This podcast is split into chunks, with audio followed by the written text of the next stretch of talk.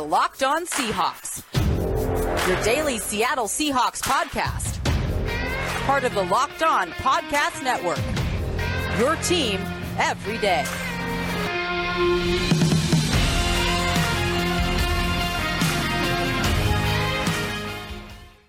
Greetings, 12. This is Corbin Smith, your host for Locked On Seahawks. Joining me as always, my co-host in crime, Rob Rang. Thanks for listening in to our Wednesday podcast. We've got a jam-packed episode coming your way. We're going to continue our three-part series looking at some potential replacement candidates for Ken Norton Jr., who was fired yesterday by the Seahawks. They have an opening at defensive coordinator, a big vacancy that they're going to be trying to fill here in the near future. We're going to be taking a look at some former head coaches that might be on the radar as potential replacements. Plus, we're going to continue our awards with a look at the comeback player of the year, several worthy candidates for that award. Rob and I will be discussing and debating our selections. Thanks for joining us on the Locked On Seahawks podcast and making it your first listen five days a week. Now, for your lead story here on Locked On Seahawks. Anytime you get to the end of the season, there are a number of procedural things that every NFL team has to take care of. And one of them is figuring out which players on your practice squad that you want to keep around for the next season with future reserve deals. And the Seahawks have taken care of that business. They signed 12 players about a week and a half ago. Today, they added a 13th player on a reserve future contract. And there's a number of these players, Rob, that we got to see play in a few games for the Seahawks this season. There's also several of these players that, while they weren't able to dress or play in any games, they were on the practice squad the entire season. And as we've seen in the past, sometimes these players, after they've had a year in the practice squad to develop, are able to take a big enough jump in year two where they are able to fight their way onto the 53 man roster or at least play themselves into a position where they can get promoted for a few games. We saw that with Cody Thompson this year. So there's some exciting young players on this list that will have an opportunity to play their way into a bigger role, potentially on the active roster with the Seahawks next August. Yeah, that's the thing is that uh, these are young players that uh, have obviously have shown something that has intrigued Seattle. Um, you know, and some of these players on this list, uh, as you mentioned, uh, saw some playing time for the Seahawks this past season. Uh, the cornerback Mike Jackson played a little bit uh, at the tail end of the, the, the season. Cody Thompson, of course, with the big special teams play, um, you know, against Arizona. Um, you know, and and then you see like guys like uh, the intrigued us a little bit uh, during the preseason, like the defensive tackle Jarrod Hewitt. Uh, you know, one of my favorites and, and, yours as well, I believe, the linebacker Aaron Donkor. Uh, you know, so there is a number of players that were uh, that the Seahawks brought in, but you know, the most recent addition, the one signed just today, Alex Tchangam, um, formerly of, uh, well, I remember scouting him back at the University of Colorado, um, 6'3, 245 pounder, who is a heck of an athlete and a guy who didn't play high school football. Um, so you, would like to think that he is that type of diamond in the rough that this program was designed to help teams find. Yeah, Tchangam was actually with the Seahawks briefly in training camp last August. Then they cut him. He was on the practice squad a couple different times for brief spells. So the Seahawks bringing him back as much as they have, it tells me that there's something there they're intrigued by. Because if this was a player that after one stint, they're like, you know what, just you know what, we got to look at him. It's fine, whatever. They wouldn't bring that player back. And that's not to say that Tchangam is going to suddenly make this roster because getting cut as much as he has, probably not going to happen. But as you said, he's got good size, very athletic, just a very raw player. And if you're able to reach this kid and you're able to develop his football skills, might be a guy that can find his way onto the practice squad for an entire season and maybe develop into a rotational pass rusher at best. I would think that would be his ceiling. But there are a couple other players in this list that I think maybe have a little higher ceilings. And I want to start off with Miles Adams because we got to see Miles Adams play against the Rams and Bears late in the season. And I thought he played really well in those games. And Pete Carroll was raving about him afterward. They didn't get to play him the last two games. He was on the COVID list for one of those, so he wouldn't have been eligible to play. Unfortunate, but a guy around 290 pounds, a little lighter at defensive tackle, but a really quick first step, plays with good leverage, athletic, makes tackles in the backfield. They've got some question marks at defensive tackle going into free agency. Al Woods wants to come back. We'll see if he comes back but they could certainly use another athletic three tech. And I think Miles Adams has that kind of upside. To me, that might be the most exciting player on this list that's coming back from a positional standpoint, might be able to play his way into a 53 man roster spot next next summer. I think he's got that kind of upside. He's a player that really made big strides this season after he was on the practice squad briefly two years ago. The coaching staff seems to like him. So, Miles Adams, you mentioned Mike Jackson. I liked what I saw the two games he played in, a big bodied, long arm corner that plays well on special teams. So, getting him back was a big deal. He might be able to play into a rotational role depending on who comes back in free agency for the Seahawks at the cornerback position. And I think there's a couple receivers on here that are intriguing. Aaron Fuller, we know him from the University of Washington, got to dress for the final game against the Cardinals. Russell Wilson's had a lot of positive things to say about him. He's got some special teams ability. And Cade Johnson, undrafted rookie this past season, coming out of South Dakota State. We didn't get to see him dress for any games. He actually got cut from the practice squad for a couple days in the middle of the season, but they brought him back. Still a player that I believe could have a future playing on Sundays because he's such a savvy route runner and was so productive at the college level might have an opportunity to play into a roster spot next year when he's had another offseason with the team. So those are just a handful of names that jump out to me. But looking at the entire list, you mentioned Aaron Donkor, Greg Eiland, the tackle out of Mississippi State. They're excited about his upside, a good project tackle. They also brought back Pierre Olivier Lestage, the Canadian guard slash center. It sounds like guard's really where they want to play him, but he could have a future at the center spot. They get another year with him linebacker Lakiem Williams, as well as defensive tackle Niles Scott, who they added late in the season to the practice squad. They must have liked what they saw a bigger body defensive tackle. They're bringing him back. Again, that's a position that they may have some needs from a depth standpoint. That's why you're bringing Adams back as well as Niles Scott. But overall, again, there are a number of players on this list, the 13 players that they brought back in reserve future deals a number of them have a legitimate opportunity to play onto the 53 man roster come next training camp. Yeah, one hundred percent. That's one of the reasons why you know kind of focused in a little bit there with uh, with Mike Jackson, just because of the turnover possible at the cornerback position. I think that you are absolutely spot on uh, in in mentioning the defensive tackle Miles Adams. I thought that he was the best player of this bunch so far. Obviously, saw the most action um, for Seattle of of this crew. Um, I also think that the wide receivers, um, you know, again, especially Cade Johnson. I mean, remember the way that uh, Senior Bowl uh, executive Jim Nagy, former Seahawks scout, of course, kind of raved about Cade Johnson, how we were so shocked that uh, that Johnson went all the way through last year's draft and was not selected. Um, really thought that he might be one of the, those true diamond in the rough types that, that Seattle might be able to win with. Um, you know, this, of course, is the same Jim Nagy who basically told us that Jake Curhan was going to wind up becoming a starting right tackle uh, for some team in the NFL. Of course, at that point, we didn't know that was going to be for the Seahawks as a rookie.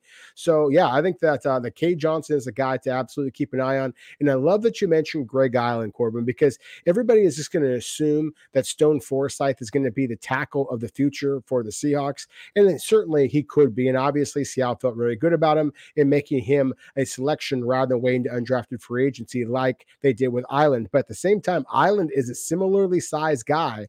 And the fact that he is going to be on the on the Seahawks roster, even if it is just their you know practice squad futures uh, roster right now, still he is staying with the program. And so that suggests that Seattle is obviously very intrigued by the big man. Yeah, there's a couple other guys that aren't on this list that are still on the 53 man roster that could be exclusive rights free agents that would be worth noting. Guys like Josh Johnson. We'll have a chance to dive into some of those names as we progress into the offseason. But they've got some young guys they're very intrigued by. And I agree with you on Greg Eiland. When you look at the size aspect, the athleticism that he brings to the table, very raw player, but if he's coached up by Mike Solari, they kept him around on the practice squad all year. Maybe that is a kid that makes a big leap into second season with the team. If his technique gets honed up, is a kid that could have some upside to maybe at least make your roster as a swing tackle. So it looks like that might be a pretty good undrafted crop of linemen that the Seahawks were able to unearth with Jake Curhan as well as Greg Eiland and Olivier Lestage, who they seem to be pretty high on as well. If not for a hernia during training camp, we might have a little different story we're talking about now. Maybe he gets an opportunity at some point to play That did not happen this season, but a good young crop of players that will be back on future reserve deals. And they certainly could add a couple more players to that list here in coming days as we move into the heart of the 2022 offseason. We're going to continue our awards here in a moment with comeback player of the year, a number of viable candidates for the Seahawks this year coming back from injury. And one player in particular that just took a one year sabbatical and then had a career season. Maybe he's in contention as well. So we'll be discussing and debating here in a moment. It's the new year, so that means New Year's resolutions. If yours is about getting fit or eating healthier, make sure you include Built Bar in your plan. Built Bar makes it easier to stick to your resolution because it tastes so good you'll want to eat it. Unlike other protein bars, which can be chalky or waxy or taste like a chemical spill, if you want to eat healthy, sometimes it can get boring. By like week three of your resolution, you might be thinking this just is not worth it. Where's the chocolate? You don't have to worry about that problem with built bars. They're 100% real chocolate, 130 calories, four grams of sugar, four net carbs, and 17 grams of protein. So here's an idea for the new year go to all your secret treat stashes at home, in the pantry, at the office, in the car, wherever. Throw out all the sugary or calorie filled treats and replace them with built bars. So when you're craving a snack or treat, you can reach for something that's healthy and tastes incredible. There's so many flavors to choose from, whether it's coconut almond, my personal favorite, peanut butter brownie, cookies and cream, mint brownie, and many more. Built is always coming out with new limited time flavors. So check out built.com often to see what's new. Go to built.com and use the promo code LOCKED15 to get 15% off your order. That's lock15 at built.com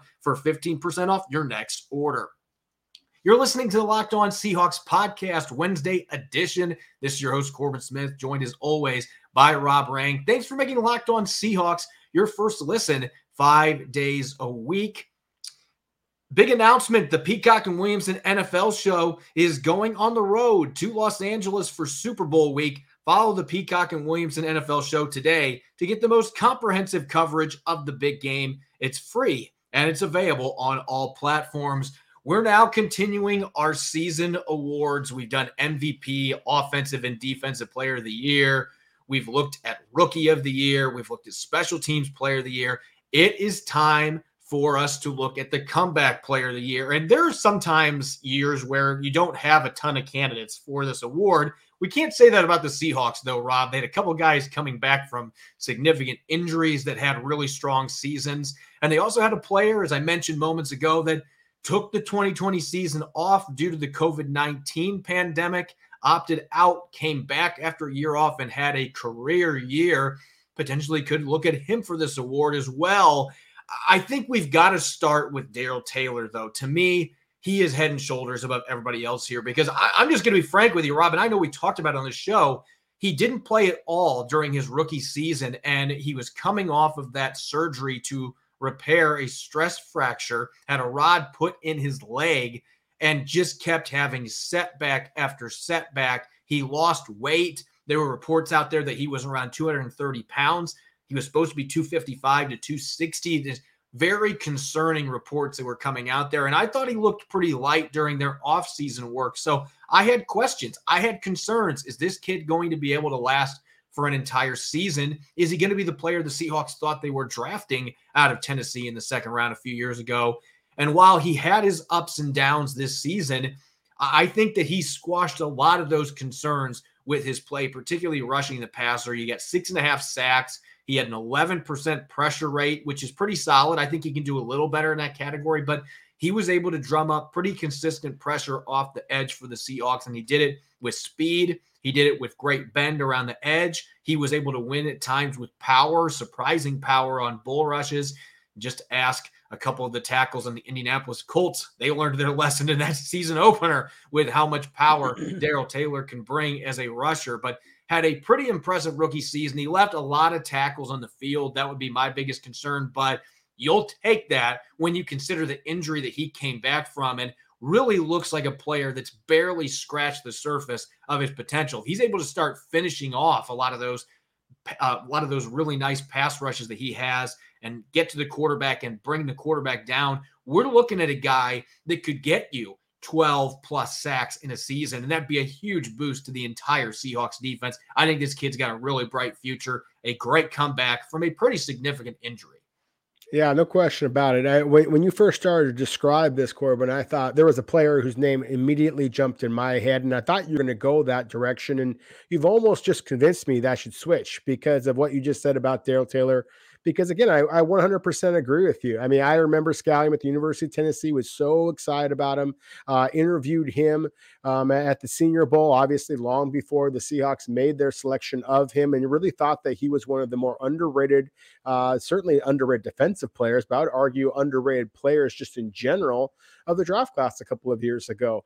Um, and so to see his speed upfield, that bend that you talked about, uh, the surprising power, you know, putting a Pro Bowl right tackle Braden Smith of the Colts down his butt um, and being able to uh, get a, a, sack of Carson Wentz. I mean, that really was kind of like a welcome to the NFL kind of a moment, um, you know, for, for Darrell Taylor in a lot of ways, at least in my opinion. But still, I think that just considering the struggles that Rashad Penny had over not only last year, but you know, basically over his entire NFL season or NFL career, excuse me. And then the way that he took over, I mean, he was arguably MVP candidate uh, for the entire league over the final month of the season. I mean, just putting up historic numbers to me, he is the player that I would argue right now should be comeback player of the year. Although I do have to mention, I mean, if, if we're going to talk about guys coming off of injuries, you know, unfortunately, I was there at the University of Washington when I saw Sidney Jones, then a member, of course, of the University of Washington, going to the NFL draft, and um, you know watched him go down with uh, the torn Achilles. Um, watched him, unfortunately, struggle with injuries during his time with the Philadelphia Eagles, and the fact that Sidney Jones played as well as he did for the Seahawks this season, I think that he deserves at least a, a tip of the cap as well.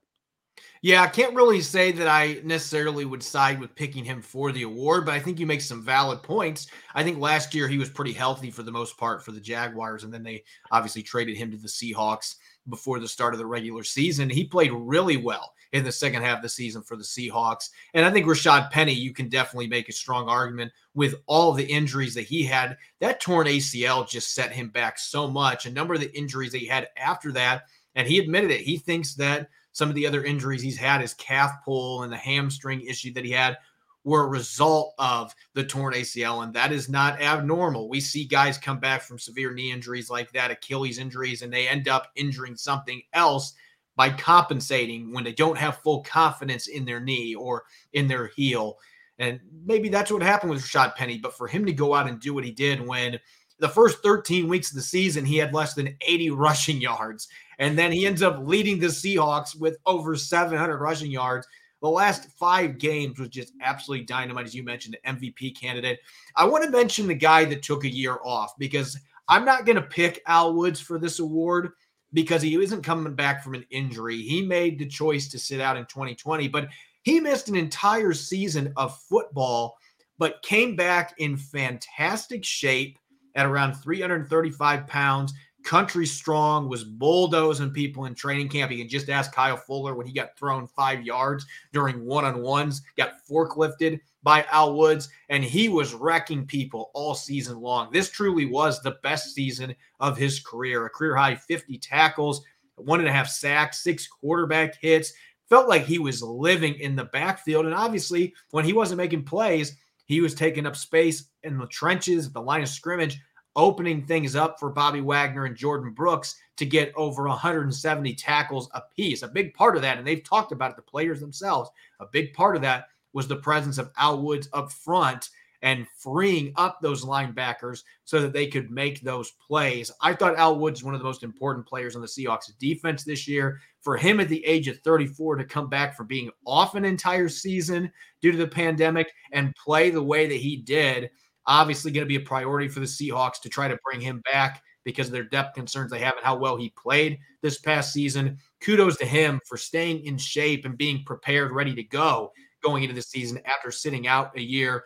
I'm going to go with Darrell Taylor, but as I just mentioned, Rashad Penny and Al Woods, you could both you could stake a claim to both those players that they could win this award. I just think Darrell Taylor, what he overcame to play this year, and also adding the fact that he had that scary neck injury in the middle of the season that everybody was concerned about. And he returned a few weeks later. Luckily, was able to play the rest of the season. He's come back from a lot of crazy stuff. And I just thought what he was able to do for the Seahawks off the edge, tying for second on the team in sacks, that is a comeback player of the year worthy resume. No, it certainly is, and uh, again, I love that you mentioned Al Woods. You know, when when the Seahawks were playing their absolute worst this year, Corbin, when when it was almost difficult to watch them at times, it was still fun to watch Al Woods because, as you mentioned, he was just forklifting guys, and, and some of them were very good players all throughout the league. He played with such a joy. And, and you just don't see guys at 34 years old play with that same type of enthusiasm you know, and, and so yeah, I, I, absolutely will will agree that uh, the Al Woods, as much as Sidney, as much as I'm a, a big fan of what Sidney Jones did for Seattle this year, I think if you had to mention another player other than the the first two that you and I mentioned, Darrell Taylor, Rashad Penny, I think the Al Woods absolutely deserves that acknowledgement as well.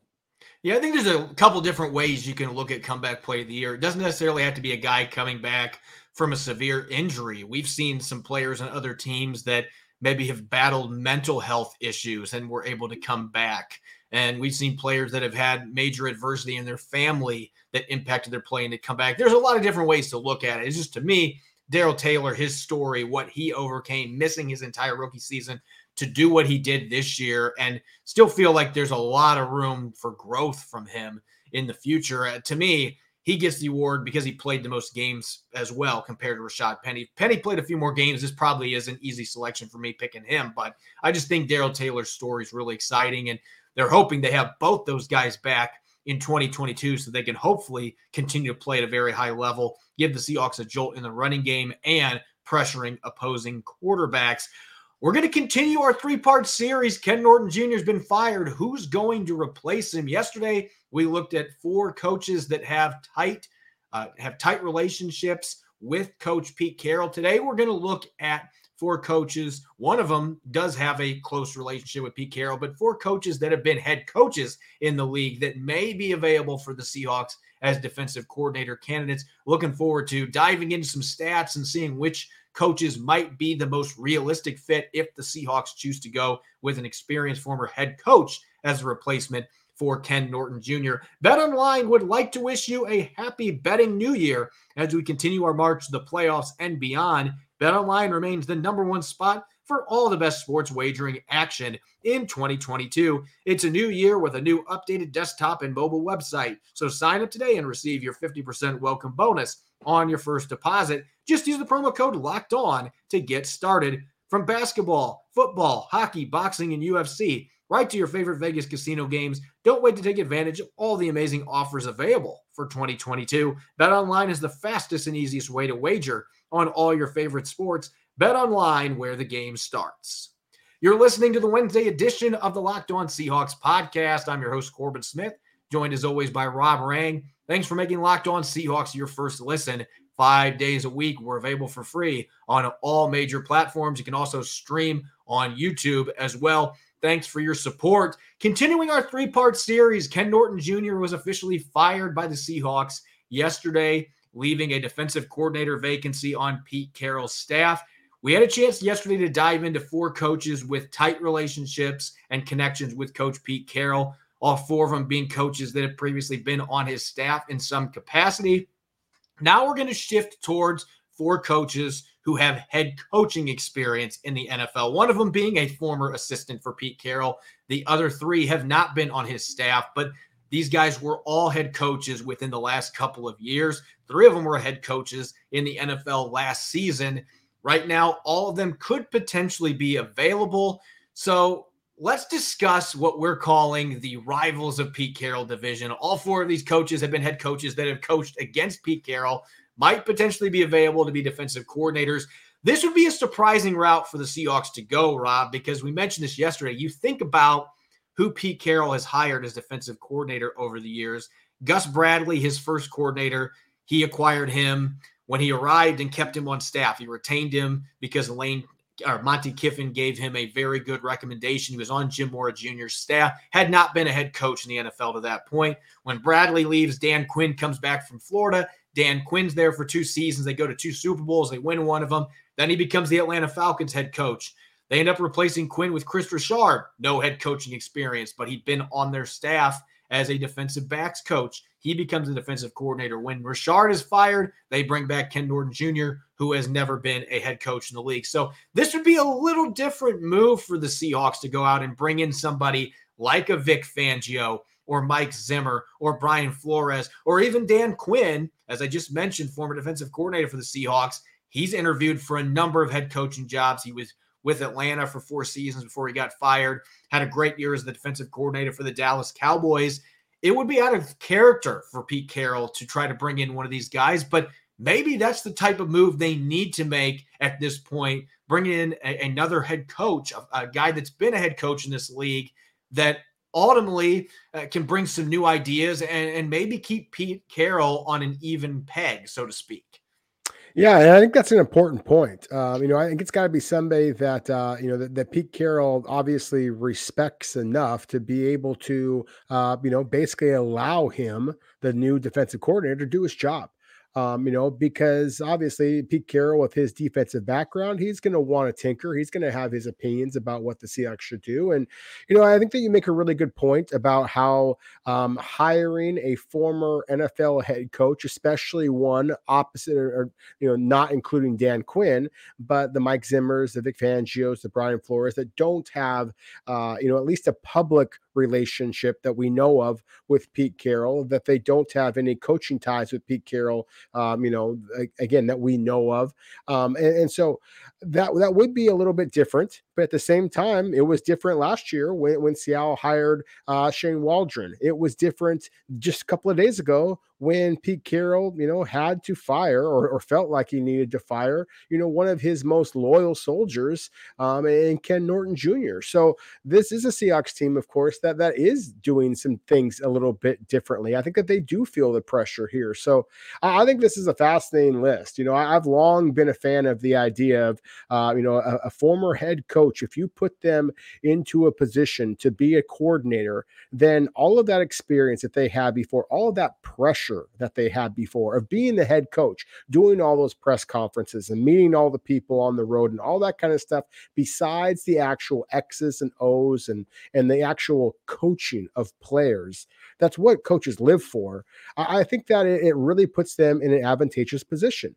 Um, you, you, think about what we've seen here in recent years, the guys like, say, Jim Schwartz, who, um, you know, struggled as, as a head coach, but then wound up being a very successful uh, defensive coordinator yet again. Um, and so I wonder what you might see should uh, Dan Quinn return back to Seattle. I'm really intrigued because I think that Mike Zimmer is a heck of a coach. Uh, Vic Fangio as well. Brian Flores, I love the youth. Um, you know, and, and, I think you can throw out a number of statistics that would argue that he might be the guy that the Seattle should be considering. But again, to me, this is something I kind of am eager to break down with you a little bit because I really think that there's some real strengths and weaknesses to all of these four candidates. Yeah, I want to start off before we even look at the numbers here. I'm just going to be upfront. I mentioned this with Dan Quinn yesterday. I think you can say this for Brian Flores as well. Both Quinn and Flores have interviewed for multiple coaching jobs already at this point, and they are expected to interview with other teams next week. Both of them are going to have at least three or four head coaching interviews. I would be shocked if both of these guys are not head coaches next season. I expect both of them are going to get hired by somebody. They are in high demand. They both have head coaching experience. Dan Quinn led the Falcons to a Super Bowl. Brian Flores just had two straight winning seasons with the Miami Dolphins and got fired for it. So both these guys are really good football coaches that know how to build culture and and that might be the number one thing that jumps out to me if those two were possibilities i think dan quinn is completely out of the picture if somehow brian flores did not get a head coaching job then maybe the seahawks could try to see if they could make something happen there but uh, of those two, I think Quinn is the least likely to be coming back to Seattle. I just don't see it happening. But both these guys would be able to instill the type of culture and have the rapport with players that Pete Carroll thinks is so important. You look at the other two, I think generally from what I've heard and what I've read, that Vic Fangio does a pretty good job of relating with players as well. Mike Zimmer might be the biggest question mark there. I have to wonder about him and Pete Carroll working together he is the one guy out of the four here that he's pretty stubborn. I could see these two guys butting heads. Maybe it would work out fabulously, but there were some reports coming out of Minnesota that he'd kind of lost that team. And that was one of the big reasons they decided to move on from him, even though he took the Vikings to the playoffs several times, made some deep playoff runs there in Minnesota. The message just wasn't getting across anymore. So maybe this would be fitting for him just to go back to being a defensive coordinator, which he had to do a long time before he finally got that head coaching opportunity. But that is the one guy on this list out of the four that I would really wonder would that be a workable relationship from a chemistry standpoint? I think they respect each other, Mike Zimmer and Pete Carroll. I just don't know if I could see those two coexisting though on the same coaching staff. Yeah, I have my questions about that as well. Um, I, have always, um, you know, I, have always heard Mike Zimmer described as kind of being kind of cantankerous and, I mean, just a just a, a, mean, tough sob kind of a guy, you know. And, um, you know, I I think that that type of intensity is great for a defensive coach. But at the same time, when you have the ultra positive guy that is Pete Carroll, then I, I, wonder if there would be a little bit of a personality clash there. Now, at the same time, maybe that's exactly what Seattle needs is a little bit more of a of a tough guy kind of a mentality, a head a defensive coordinator. But I don't know that the Seahawks did not already have that with Ken Norton Jr. Um, so to me, that that's one of the reasons why I think that Mike Zimmer is absolutely worthy of a conversation. Um, I love what he was able to do in Minnesota with the way that he was able to develop pass rushers, especially. Um, you think about guys like Danielle Hunter um, and, and, some of the other defensive linemen that Minnesota was able to, uh, you know, Everson Griffen being another one. Uh, Griffen, of course, was a former early round pick. Danielle Hunter, I believe, was a fourth round selection. Um, but still, guys that were not the the you know top ten draft picks, um, and, and, yet he was able to coach them up and get them to play incredible football. And that obviously is one of the things that Seattle is going to need to do. We talked about Darrell Taylor just a couple of minutes ago. Uh, and so to me, that's going to be one of the real questions here.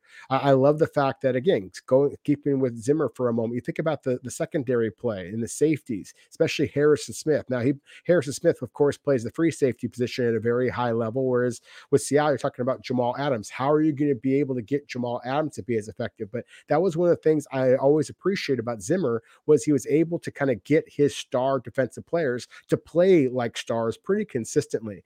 And the same thing with Vic Fangio. I mean, just the, his background um, with the 49ers previously, with Chicago, um, with, uh, you know, obviously here with the Denver Broncos.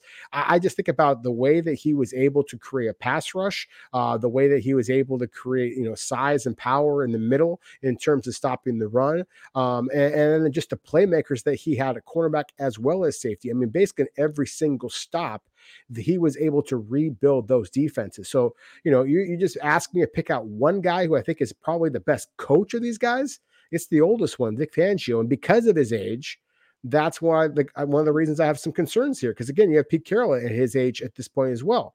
Um, you know, but at the same time, I, I, also think that again that that age is a concern a little bit as well. So you got to kind of it's, it's double edged sword there. But I think Seattle should be absolutely making phone calls with all four of these men, um, just because I think that all four of them, if they are not head coaches in the future, then they certainly should be somebody's defensive coordinator. They are really, really good coaches.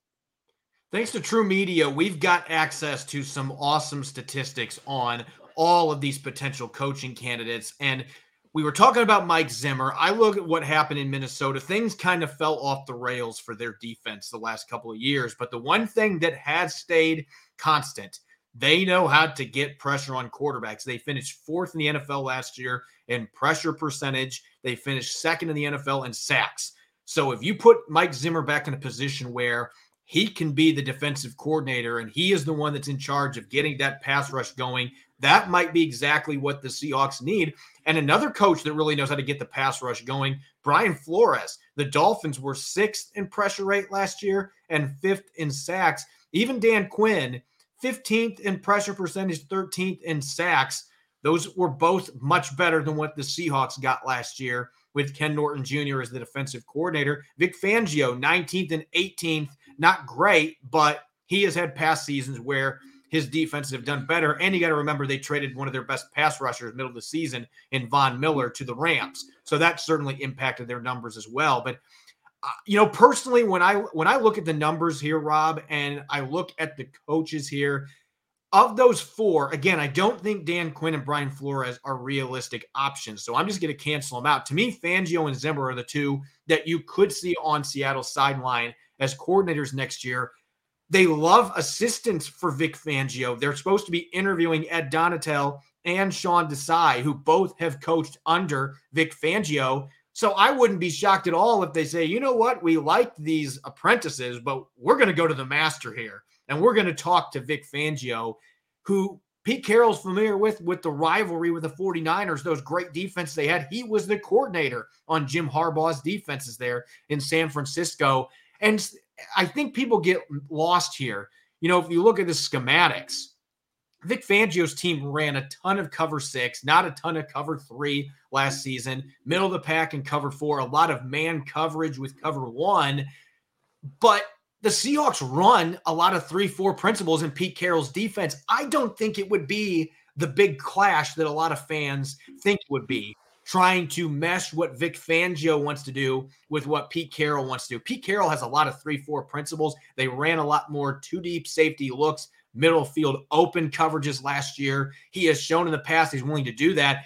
I think those two could coexist, and I think the schemes could coexist as long as Pete Carroll lets Vic Fangio run his defense. He can get some input, but take a step back, Pete, and let a guy that has consistently coached top 10 defenses in the NFL let him go to work. The two of them, I think, have personalities that would work well together. So, of those four, to me, Vic Fangio would make the most sense. And I know he's an older coach, but you know what? Pete Carroll's going to be 71 next year. Neither one of these guys is thinking long term. They want to win Super Bowls. Why not be a tandem together for two or three years and see what you can do. I think there's a lot of potential there. And I just think with the Seahawks' interest in his assistant coaches, his former assistant coaches, that they might still want to take a look at Vic Fangio if he doesn't arise as a potential head coaching candidate for one of these openings. Yeah, 100% agree, Corbin. I, I think that uh, the, the Seahawks are not scared of the age of their coaches. Uh, otherwise, they wouldn't have brought back Carl Smith. Um, they, they wouldn't have, uh, you know, had that respect for Monte Kiffin, as you mentioned before. Um, you know, way back in the day, it was Alex Gibbs um, that they were talking to. I mean, so, you know, coaches that are, you know, maybe have a little bit more silver in their hair, uh, you know, the Lombardi trophy is silver as well. So uh, I don't think that that's going to scare them off too much. But uh, again, I, I, think that, um, that we can break down the differences in what types of schemes that uh, these coaches have run um, over the last couple of years. I, don't think this is so much about the X's and O's as I think it was about the Jimmies and the Joes. Seattle just did not have enough healthy you know, uh, healthy, explosive playmaking guys on their defense a year ago. So um, whether it been, had it been Ken Norton Jr., whether it be any one of those four coaches that we just talked about there, I do expect Seattle's defense to improve next year because I think that Seattle's going to have more talent on the defensive side of the ball next year. I think this really boils down to who can use personnel best. That to me is the number one thing that must be addressed here. And that's where that fresh perspective comes into play because what Ken Norton Jr. was trying to do with Jamal Adams, it just hasn't consistently worked. I thought before he got hurt, we were starting to see in coverage that he was figuring things out. He had two interceptions in like a four game span, was playing really good football. Uh, so I feel like that is one of the keys. You know, Carlos Dunlap, the way he was misused for part of this season, they have to figure out how to maximize the personnel they have. And there could be some reasons why a guy like Vic Fangio or even Ed Donatell coming to Seattle would make sense. You mentioned this yesterday. You might be able to get a tag team effort going there if you bring in one of those coaches from the Broncos. Von Miller is going to be a free agent. You put Von Miller with Darrell Taylor and Carlos Dunlap rushing the passer. This could suddenly be a very ferocious defense, especially if those players, their skill sets are maximized by the new defensive coordinator. I think that was probably the biggest thing for Ken Norton Jr. As you can say there were some personnel issues that inflicted some damage on his ability to get the job done. And maybe that's why the slow starts happened. But at the end of the day, he didn't maximize the talent that he had at a lot of positions, and injuries got in the way too. So hopefully, whoever they choose as their new defensive coordinator will be able to take players like Jamal Adams and really play them to their strengths. Because if you can do that, the Seahawks should be able to put together one of the better defenses in the NFL. So this is going to be fun to continue watching. We still got one more part to this series. We've talked about coaches close to Pete Carroll. We've now looked at former head coaches. Tomorrow, it's all about the outside the box wild cards. And there's a few coaches out there that have already been linked to the Seahawks that haven't worked for Pete Carroll. That would kind of be Shane Waldron type hires on the defensive side of the football. That intrigues me. So we're going to have a chance to look at a couple of those wild cards tomorrow on our Thursday podcast. Thanks for making Locked On Seahawks your first listen five days a week. Now make your second listen Locked On Bets, your daily one stop shop for all of your gambling needs. Locked On Bets is hosted by your boy Q with expert analysis and insight from Lee Sterling. You can follow me on Twitter at Corbin Smith NFL. You can follow Rob at Rob Rang. Make sure to check out Locked On Seahawks on Apple Podcasts, Google Podcasts, Spotify, and of course on YouTube. We'll be back tomorrow for our Thursday show. As I mentioned, wrapping up our Ken Norton Jr. series. Who's going to be replacing him as Seattle's defensive coordinator? We're also going to continue our post 2021 awards. You won't want to miss it. Thanks for listening in. Enjoy the rest of your Wednesday. Go Hawks.